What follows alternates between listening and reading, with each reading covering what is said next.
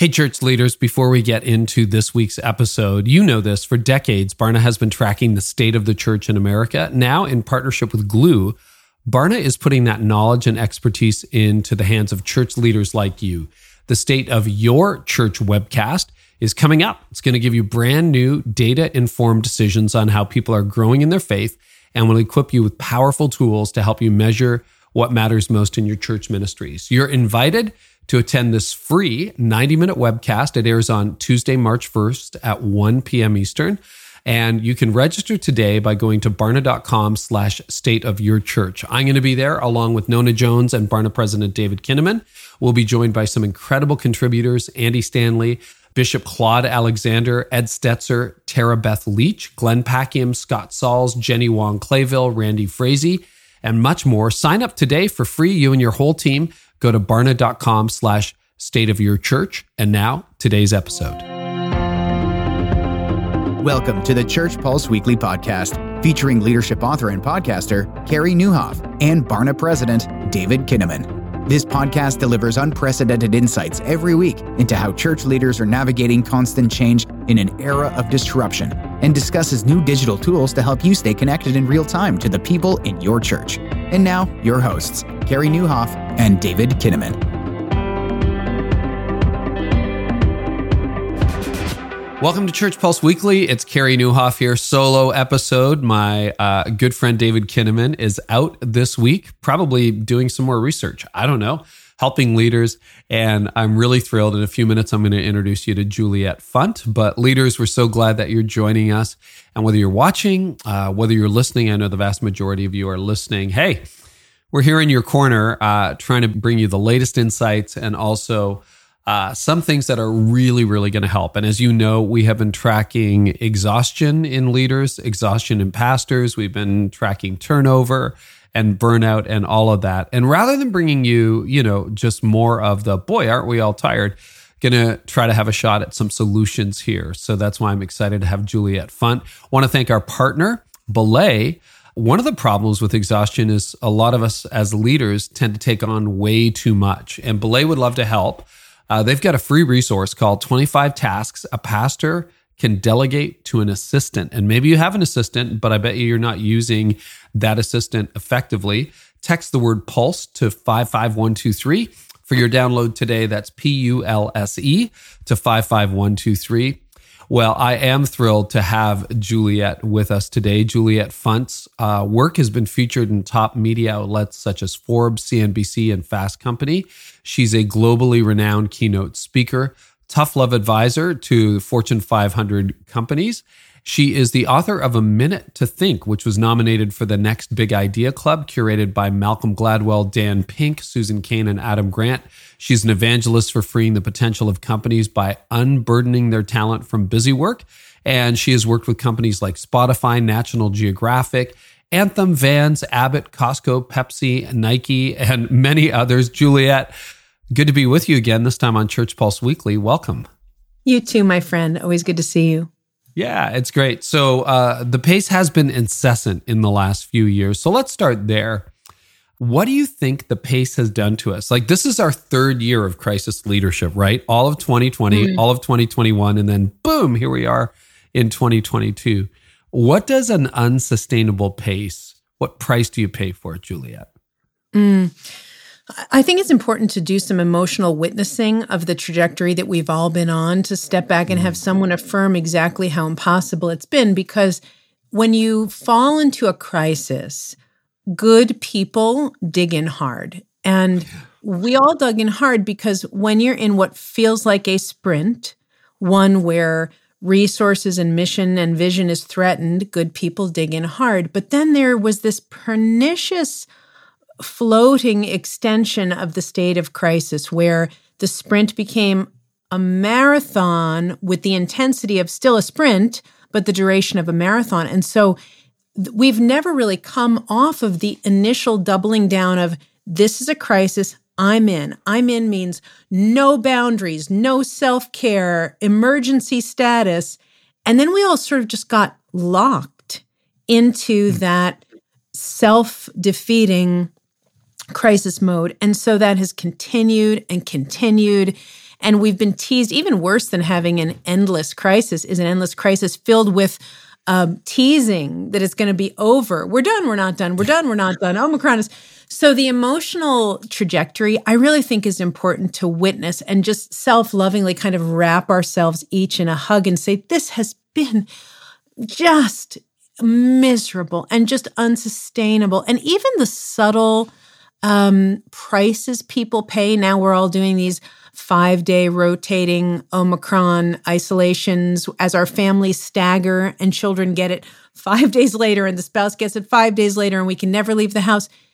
I bring that all up because these individual death of a thousand cut type drains are mm. not irrelevant to the, the aggregate burnout. And so that brings us to where we are, which is I don't know, whatever's after burnt, barbecued. There is, we were burnt out. I mean, we were burnt out in the fall. So uh, I'm really so worried every day about where we are now. And yet it is birthing this renaissance of choicefulness and decisiveness and autonomy through the great resignation that I think is really interesting to talk about. Um, I think that I can give you the corporate parallel and then we can yeah, flip it to, to a church version. But all these folks are now leaving. Yeah. And all the leaders are mystified. And in my experience, just what I'm visioning, company after company after company making the same mistake, which is looking at people and saying, You're burnt and you're fed up. So I'm going to give you more money and perks to get you to mm. stay. Signing bonuses, vacation stipends, gluten-free snacks in the break room, treadmill in your, you know, lounge area. And I think what we're missing in both circumstances, retention and dealing with burnout is that the basic experience of work needs to change. Not the vacation stipend, not the gluten free sta- snacks, but how does work feel for you every single day? That is what we need to change. And hopefully, this burnout is finally pushing us to a point of willingness to do that. Okay. Preach, Juliet. There you go. All right, that's We're all pent up about this because there's so uh-huh. much pain. There's so much pain out there. There is, you know, we've been tracking at Barna with pastors. So 12 months ago, 29%, early 2021, 12 months ago, 29% of pastors said they had, and the, the quote is given real serious consideration to quitting not just their church, but being in full time ministry. So, not just job change, career change, vocation change, calling change. In the fall, 38% said that they were ready to go. And then uh, 19%, only one in five pastors strongly agreed that they prioritize self care as a pastor. So, you know, one of these things kind of leads to the other when you look at that. I've had a conversation with a number of people. I don't want to name names, and, and I certainly wouldn't do that, who for a variety of reasons, I don't think it's part of the great resignation, have left working at a church and they've started working at private companies. And private mm. companies can be brutal. Um, but the feedback that I'm hearing overwhelmingly is this is so much better than the church. And the reason is it's not just the rate of pay, it is they have their evenings back, they have mm. time off on the weekends. And, you know, one of the things I'm committed to as an employer these days, I was in the church. It took me a long time to get there as a pastor, much shorter now that I'm running a company. Is I don't want my staff working at night. I don't want my staff working on the weekends. I want them to have a vacation. And what I'm finding is that engagement goes up. I think that's a big struggle for church leaders. Do you want to talk about that dynamic where if you're always on, um, what that does to people, Juliet?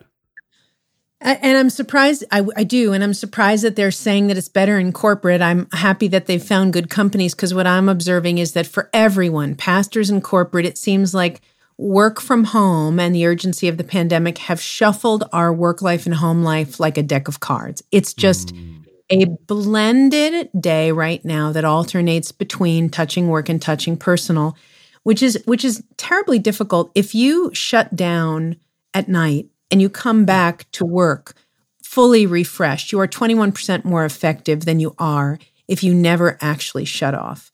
And wow. people who are balanced, people who have connection with a home life, with hobbies, with loved ones in a non multitasking environment, they come back with the full resources that we hired them for each and every day or each and every Monday. And that that is something that's been really threatened. We don't know when to stop working.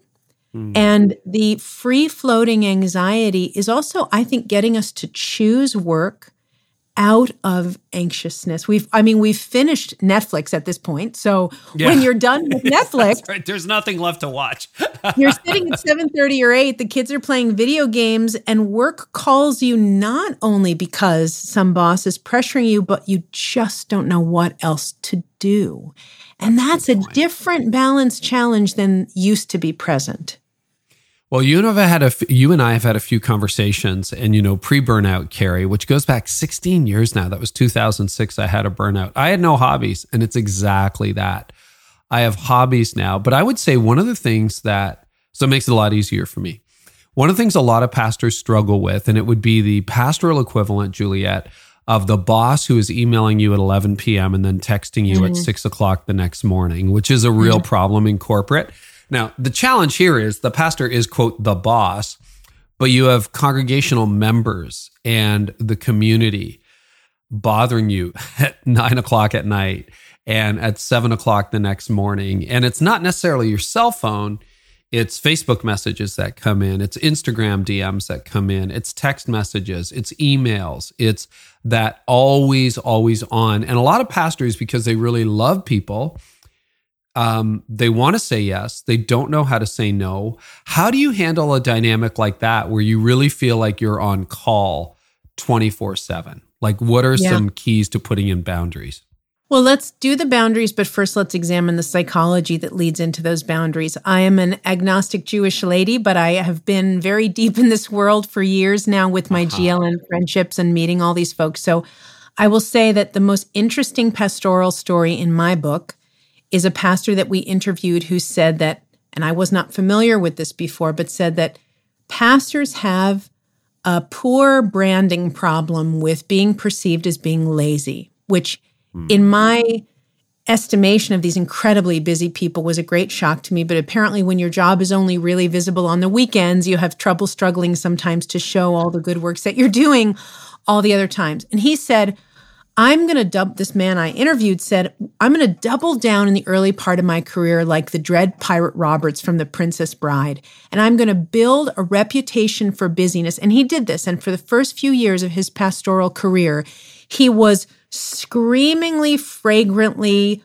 showing off how busy he was. And then he rode on that reputation for the rest of his career because people would start every inquiry and request with, I know you're so busy, but. Mm. Um, so there is an interesting insecure psychology that at least has been reported to us by some where there's a need to a need to please perhaps a need to show off availability and that lurks underneath some of the simple logistic boundary setting challenges that pastors have and that everybody else has. So just to touch on it, I think it's interesting. We have to decide when is it possible to to set a boundary. And that's not hmm. simple work. It kind of reminds me of I'm getting ready for a Chick-fil-A event. And just as an example, Chick-fil-A is one of our clients. I'm doing their big next event which is 9,000 people and all their operators are crushed right now with the staffing shortages and with Omicron. Mm. Just so crushed that they can't even figure out how to take an evening off, a weekend off, very similar energy to what we're talking about. And some of the smartest folks that I was introduced to said there was just a moment where I just had to call it. I just mm. had to mm. say, from now on, after seven, I'm off. And here's the, the here's the phone number you call, not text, when it's truly an emergency. And they had to make decisions about when they could walk away and when they couldn't. And really, it's the same for any profession, for pastors, even for executives who you feel like don't have as urgent a calling as someone calling about uh, an older relative in trouble or an alcoholic stepson or the things that pastors get called for are so much more important in life. But we all have to set boundaries. So, my very favorite is a very simple technique that we can begin with called trapping yourself in a promise. And when you make a decision that you're going to clock out, let's say you say to yourself that after eight o'clock, you're just not going back. Eight o'clock is pretty late, but we'll start there with training wheels, baby steps. Yeah. You say out loud in front of whoever it is that you live with at eight o'clock, well, done for the day. Not not a big broadcast, just a casual, yep, I'm done. No more work for me, done for the day. Or worst case scenario, you say, I'm done till after dinner, or I'm done till 10, mm. or I'm stopping now for two hours.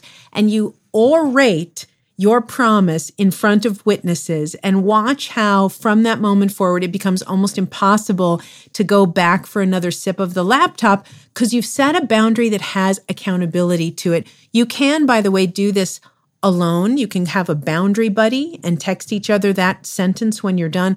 Or you can even say it out loud because when your own words hear the promise, it becomes more important to you. So that sense of there just has to be a day where we call it, I think is where pastors have to start. Boy, that's really good advice. And you touched on so many things. And I thought that was really insightful. I remember, you know, the joke I had for years in ministry is, well, you only work one hour a week, right? And at right, first that made right. me really feel insecure, Juliet. It made me feel like, oh no, I do a lot more. And I wanted to prove myself. And then eventually, I don't know if this is going to help anybody there. I would just joke with people and I'm like, yeah, you're right. Only an hour a week. And you know what? I don't even have to preach 52 weeks a year. So, like, it's the best job ever. I'm like improving my golf game. And then immediately they recoil and go, oh, no, no, no, no, no. I know you're really mm-hmm. busy. I know you're producing something, but it, it takes the funk out of it. But the other thing is self regulation. And I still find it hard, even though I'm not in full time ministry anymore. I still find it hard. It's getting easier every year, actually uh, part of the reason I write books about these things, right? Like where I'm just like, sorry, I'm just not available. Like I had some incredible speaking requests for July. And these days I'm just taking July off. And it was like, that's an amazing request. And the answer is no. And it right. was a, a five second conversation, you know, and we'll be really because nice already, about it. Because Go you've ahead. mastered that boundary. And just because yeah. you've mastered, and there's this incredible visceral difference between I've mastered the boundary. You just, it rolls off your tongue. Oh, July's my month off. Versus I haven't yet crossed that terrifying precipice to get mm-hmm. in the habit of that no. The visceral difference is, is extraordinary for people. And you can hear how good at it you are, but we want to get people to start crossing the line. Well, and that's even a Saturday saying, I'm sorry, I'm not available Saturday, right? And saying mm-hmm. to, to your congregation, I'm sorry, your marriage is really a tough time. If it's an absolute emergency or you're in danger, please call the police or please call somebody. I am happy. Otherwise, I'm happy to meet with you at two o'clock on Tuesday, mm-hmm. right? But, but that we don't think about that a lot. And on that note, what, one of the premises of your book, A Minute to Think, is that we need some white space. We need some intentional space to process, to think, because a lot of our lives, we just go from one thing to another, from emptying an inbox to into Slack, into Asana, then into a meeting, mm-hmm. then into sermon prep, then into dinner prep. About half of pastors, 52%, so only half, report practicing solitude or intentional time alone at least once a week. But the younger you are, the less likely this is true. Only 44% of pastors under the age of 50 say they practice solitude at least once a week. Uh, mm. 58% of those in my age demographic, over 50, say they do. So let's look at it from a brain science, uh, productivity perspective. Why does good rest and solitude matter to you? Let's start with the foundational metaphor that we use in all of our work, which is that of building a fire. And if you did build a fire, what you'd find out is that ingredients do matter. You want pine needles, crumpled newspaper, maybe fire starter, something dry, good soft wood. But if you miss one critical ingredient in building a fire, it will never ever ignite. And that critical ingredient is the space the space between the combustibles that takes a little spark mm. And oxygenate it and, and, and oxygenates it and draws it into a fire. And we can look at each of us, the spark we have for contribution, creativity, making a difference, moving from success to significance, these beautiful aspirations, especially in the pastoral community, are like a delicate spark. And if they are not oxygenated with proper space, they can never become the beautiful blaze that they can. And so, you know, I think that writing a sermon, I've never done that, but I've yeah, written an sure. awful lot of speeches in my life. And I know that when I'm sitting with a laptop or a pad, that there are two aspects of writing a message. There is the logistic figuring out writing, researching, coming up with analogies. And then there is the mulling, where you stare over the tree line if you're lucky enough to have one in front of your window and you think, hold on a second. What's really true? What's really important? What do they really need to hear? When you close your eyes and you step into the shoes of exactly the person in your audience and you say, let's move aside the stuff I wanted to write and just let me just taste their need for a minute. None of that can be done without space. That permission to just mull, ponder, become objective. And I would imagine it's just as important in every heart centered action a pastor takes that checking in with oneself. And again, when the schedule is packed, it's absolutely impossible. We'll be back to today's conversation in just a moment. But as you know, as a busy church leader, when you stop and think about all the things you do every day, they begin to add up and they add up quickly. Your church has grown because of all of your hard work and your endless hours. But now maybe it's time to hire help. But let's face it, hiring is complicated. We're in the midst of the great resignation. And that's why the right person for your church doesn't seem to exist. That's where our friends at Belay can help. Belay is a modern staffing solution with over 11 years of experience, and they have successfully matched thousands of clients with virtual assistants, bookkeepers, social media strategists, and web specialists. That's why they're offering our listeners a free download of their resource, Five Ways a Church Bookkeeper Can Transform Your Day. All you need to do is text the word pulse to 55123 for your free download. Again, text pulse, P U L S E, to 55123. Is there, uh, I know a lot of people say that creativity happens in the margins. And what I mean by that is in the white space and the downtime. It's why mm-hmm. you have mm-hmm. ideas in the shower when you're going for a walk or a hike. Uh, do you have any thoughts on the brain? Like, I, I have written way too many sermons, and, you know, like you have also written a book, and you know how difficult that can be.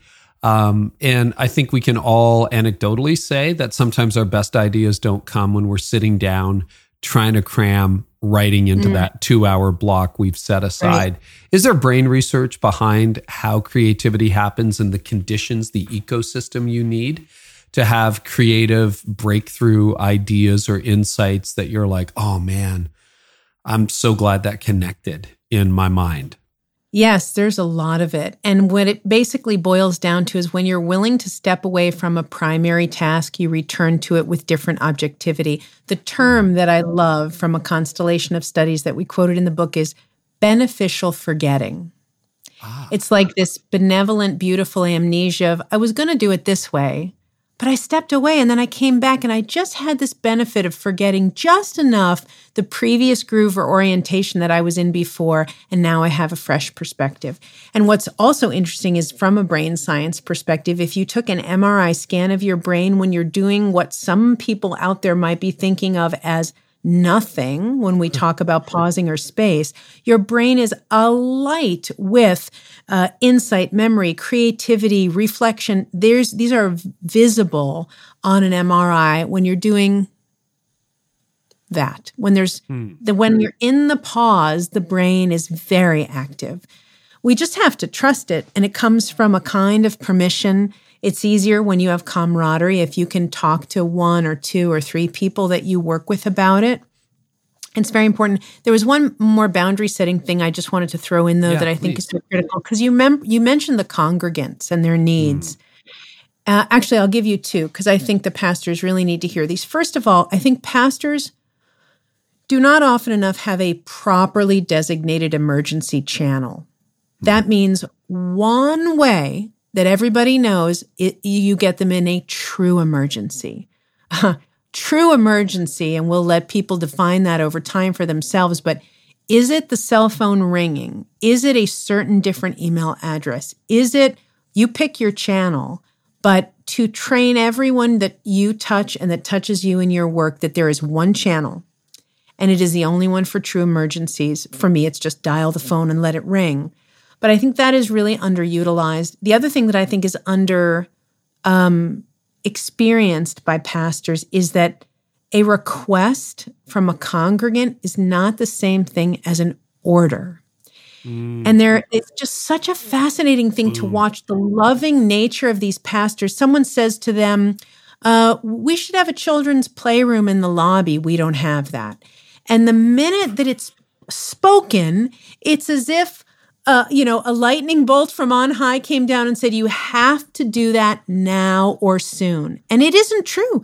It's an idea, it's a suggestion. We say a lot in corporate an invitation is not a subpoena. And this re- refers to those meeting invites, but it's kind of the same thing. We have to be able to note an idea down and say, Okay, I heard that idea and I'm not going to move any closer to action on that idea than I was before I heard it at this moment. And so I think that that's really worth really worth hitting as well.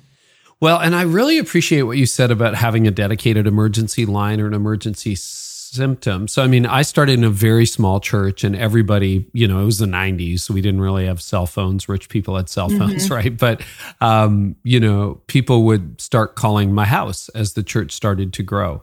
And that got annoying because parishioners don't always keep the same hours. And, mm-hmm. you know, you'd be having dinner with your kids and the phone would ring and it's like, oh, I better get it. And then eventually we had a church line installed, etc. But what one of the challenges I think this is real, and this is true in corporate too, everybody defines emergency differently.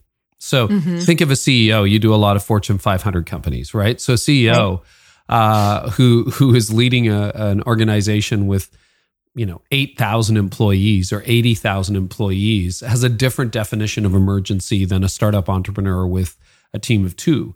Um, what how do you train your people into what really is an emergency? Because i can imagine there's some pastors who thought you know what? I'll set up an emergency line juliet and here's what's going to happen. Someone's going to call me at 11 o'clock at night and say you know yeah. we really ought to have a play center in the nursery and that's their emergency like how do you set up boundaries so that people respect that? Yeah there's a chapter in the book we call hallucinated urgency which is about this mirage all around us that time sensitivity has been flattened and that everything we touch is equally time sensitive. But if you discuss with your colleagues and maybe even with your congregants i think it'd be a great sermon to talk about in reality there are three ways that something can be urgent. It can be not time sensitive, which is unbelievably important to actually articulate because we forget that it exists, that sometimes mm. things don't have a time frame. Things can be tactically time sensitive, and that means that the the f- speed that you choose is tied to a critical result, is tied to a business result, is tied to a safety result. That is called tactically time sensitive.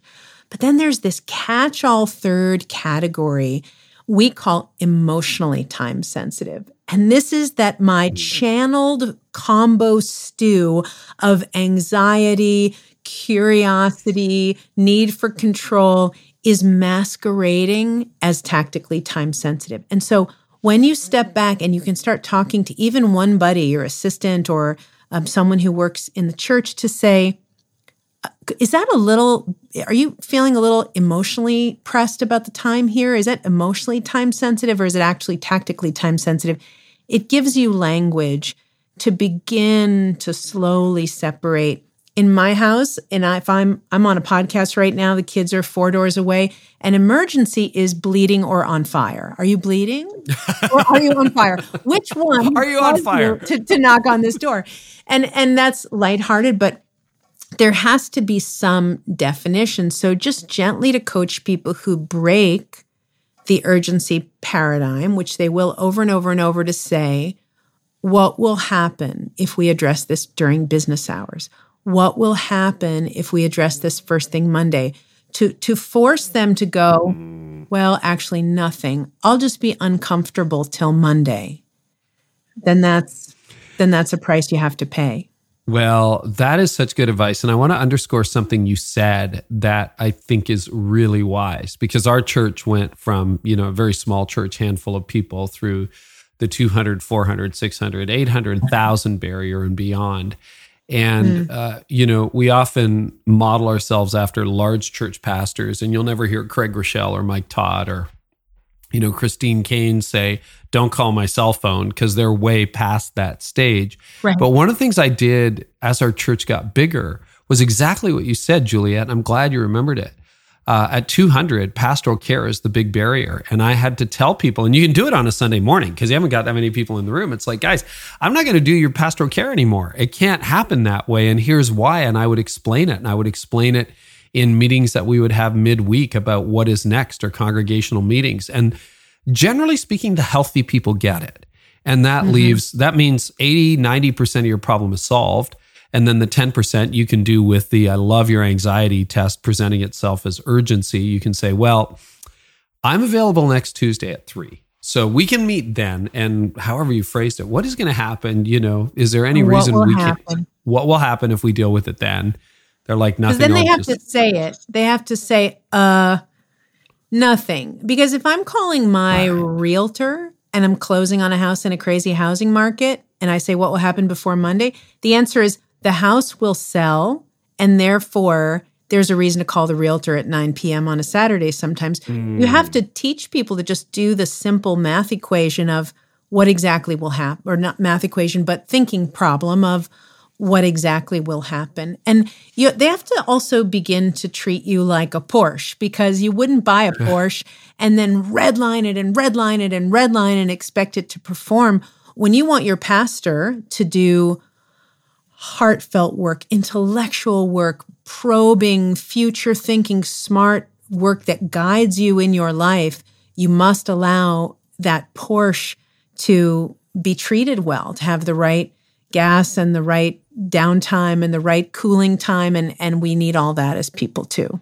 Well, and to your earlier point, you know, the not very healthy episode, the or example of the pastor who just worked like crazy for the first few years, got a reputation for being busy, the congregation trained itself. And some somebody new comes along and they're like, hey, you know? No, no, no, you can't call Pastor whoever because he's too busy. He won't have time for mm-hmm. it. But what you can do right. is flip that and train the congregation to say, oh, actually, that's not how we handle pastoral care here. Look to your small group, look to the serving team that you're with. Those people will do a much better job and, you know, free up the pastor to do her preaching or his his homework or whatever. And so it really does work. This is this is fantastic. So and I'll ahead. give you another tip. Yeah. Uh, we'll have to translate what I usually call it, but I usually call it make an offering. We might have to use different language for this particular podcast, but make an offering means my cell phone is available to you from noon to five, or my cell phone is hmm. available to you from 11 to 2. If you offer a specific time frame when you don't mind being randomly contacted, it tacitly eliminates all the other times. And it's reminiscent of a study that they did with nurses in hospitals where when there were no time frames, people just pushed that emergency come to my room button whenever they hmm. feel like it. But when the nurses were expected, when they said, we're going to visit you at the top of every hour or the top of every other hour, people were able to restrain themselves. It wasn't that they were in less pain or less need or less thirsty, but they had an expectation. All I have to do is wait until 11, and then that's the time I'm supposed to press this button. So, make an offering is state out loud a time that you are okay being contacted in the way that they are hungry to contact you. And then wink, wink, you're eliminating all the other times. Almost like in office hours, like back at university, mm-hmm. right? It's yeah. like, here are my office hours. You can come by any time and discuss the mark you don't like or whatever. That's a great idea. So, one of the tensions I think most leaders have, particularly creative leaders, if you can use that term, is that you've got this tension between, yeah, I'm supposed to produce this amazing message and have these insights that lead the church forward. And, you know, in a small church, the toilet needs to be cleaned, or I have these administrative yeah. things. And 38% of pastors say that this is an area they wish they had been better prepared for, balancing ministry versus administration. What advice mm-hmm. do you have for leaders who are feeling that tension saying, I just get sucked down into emails and facility bookings and uh, administration, and I really don't have the time to prepare great messages and to do the work I feel I'm called to do? Well, there's always the classic question of look at your entire calendar as a leader of everything and say, what are the things on this calendar that only I can do? Mm. That is, so if it's unplugging the toilet, that may not be your you may not be the only one who can do that. Um, but aside from that lovely mantra of going over and over, we have to learn to be what we call reductive. And reductive is uh, that that word has other meanings, but we're talking now about the mathematical sense of looking at the amount of communications, emails, reporting, projects, meetings that we have each and every week, and understanding that the insatiability of our culture is always going to seduce us into having more on that list that is that is possible or logical, and we have to always be stripping away. So it's like a set of glasses that we put on and the questions in the book called the simplification questions, which are sort of the core of our antidote to busyness, help you to do just that. I'll give you one of them because they're a little yeah, thick. It, to go through all four just verbally is a little tough. But the first question is just such a simple, beautiful summary of this concept. Is there anything I can let go of? Mm. So if you look at that calendar, it's just so interesting how the space calls to be filled. But when you look at each individual to do or each individual task, there are myriad ways to let go. Now, small churches, not a lot of people to delegate to. I have empathy there. Let go can mean to postpone something, it can mean to cut it entirely, shrink it in scope, find a vendor, give it to a colleague do it less often. If you have a, a, congregant report you do once a week, the question is, would once a month be good enough? If you do it once a month, the question is, would once a quarter be good enough? There are all sorts mm. of ways to let go besides simply canceling an activity. And we want to develop just a flexing, easy muscle of that reductivity everywhere we look because increase is never going to stop. Hmm. Juliet, this has been so so helpful. Any final final word for busy leaders? And let me let me focus this question on you know how we started. You said we are moving into marathon territory. Beyond that, triathlon, Ironman, whatever. You know, right, we right. are we are we are in crazy town in terms of just the endurance needed for the future. So, if there is one thing leaders should never forget about staying fresh for the long haul, what would you say, man? Among all things, do not miss this about four things are flooding in my mind, so I'm going to try to combine them a little bit. Um, sure. You know this when you're editing a book. You know when your editor makes you go back and find repeated words, like, "Oh, Carey, you love the word spectacular. You use it too much. Let's let's call it something else." Um, we were editing the book, and we found that the word permission was 31 times in an average length in this average length manuscript. And I said, "Oh my God, let's get this thesaurus. Let's start cutting." Um, and the editor said, no, this word we leave because permission is what we all need. Before we get smart, we have to get self loving about this. We have to just, if you sat on the edge of a bed and wept and ate Ben and Jerry's for two weeks in a row, it wouldn't be enough falling apart to equal what you've been through. And we haven't let ourselves fall apart even a little bit. So just gentleness and self care and baby steps, and remembering that burnout is not a hangover. You don't take a day mm. off and then come back from it. Burnout is an aggregated drain of focus and mental capacity due to work over a long period of time. And so that patience and that gentleness wrapped in permission is probably where I would leave us. Ah, it's a great place to leave us. the book is called A Minute to Think. It's available everywhere books are sold. I highly recommend it, have read it myself, and uh, really appreciate your contribution to the dialogue. If people want to connect with you uh, online, where are they going to find you these days? Please do, julietfunt.com. You'll see a, a, rotating little scroll bar. You can get the first chapter for free. You can take all sorts of good quizzes. So we love to have you come and join in. That's great. Well, thank you so much, Juliet. Thank you, leaders. Thank you for leading. Thank you for hanging in there. Uh, share this with your team. I know you got a lot of tired people on your team, even your elder board. You know, we try to bring you principles that work uh, inside all aspects of the church. And uh, we'll be back next time with a fresh episode. Make sure you check out Belay, who can help in a whole other way, a really helpful way uh, maybe you can start delegating. A lot of us are not very good at it. And if you want to get good at it, download for free 25 tasks a pastor can delegate to an assistant. Text the word pulse. P U L S E to 55123. That's pulse to 55123. Catch you next time on Church Pulse Weekly. Thank you for listening to the Church Pulse Weekly podcast. Join us next week for more insights on navigating constant change in an era of disruption and how to stay connected to the people in your church.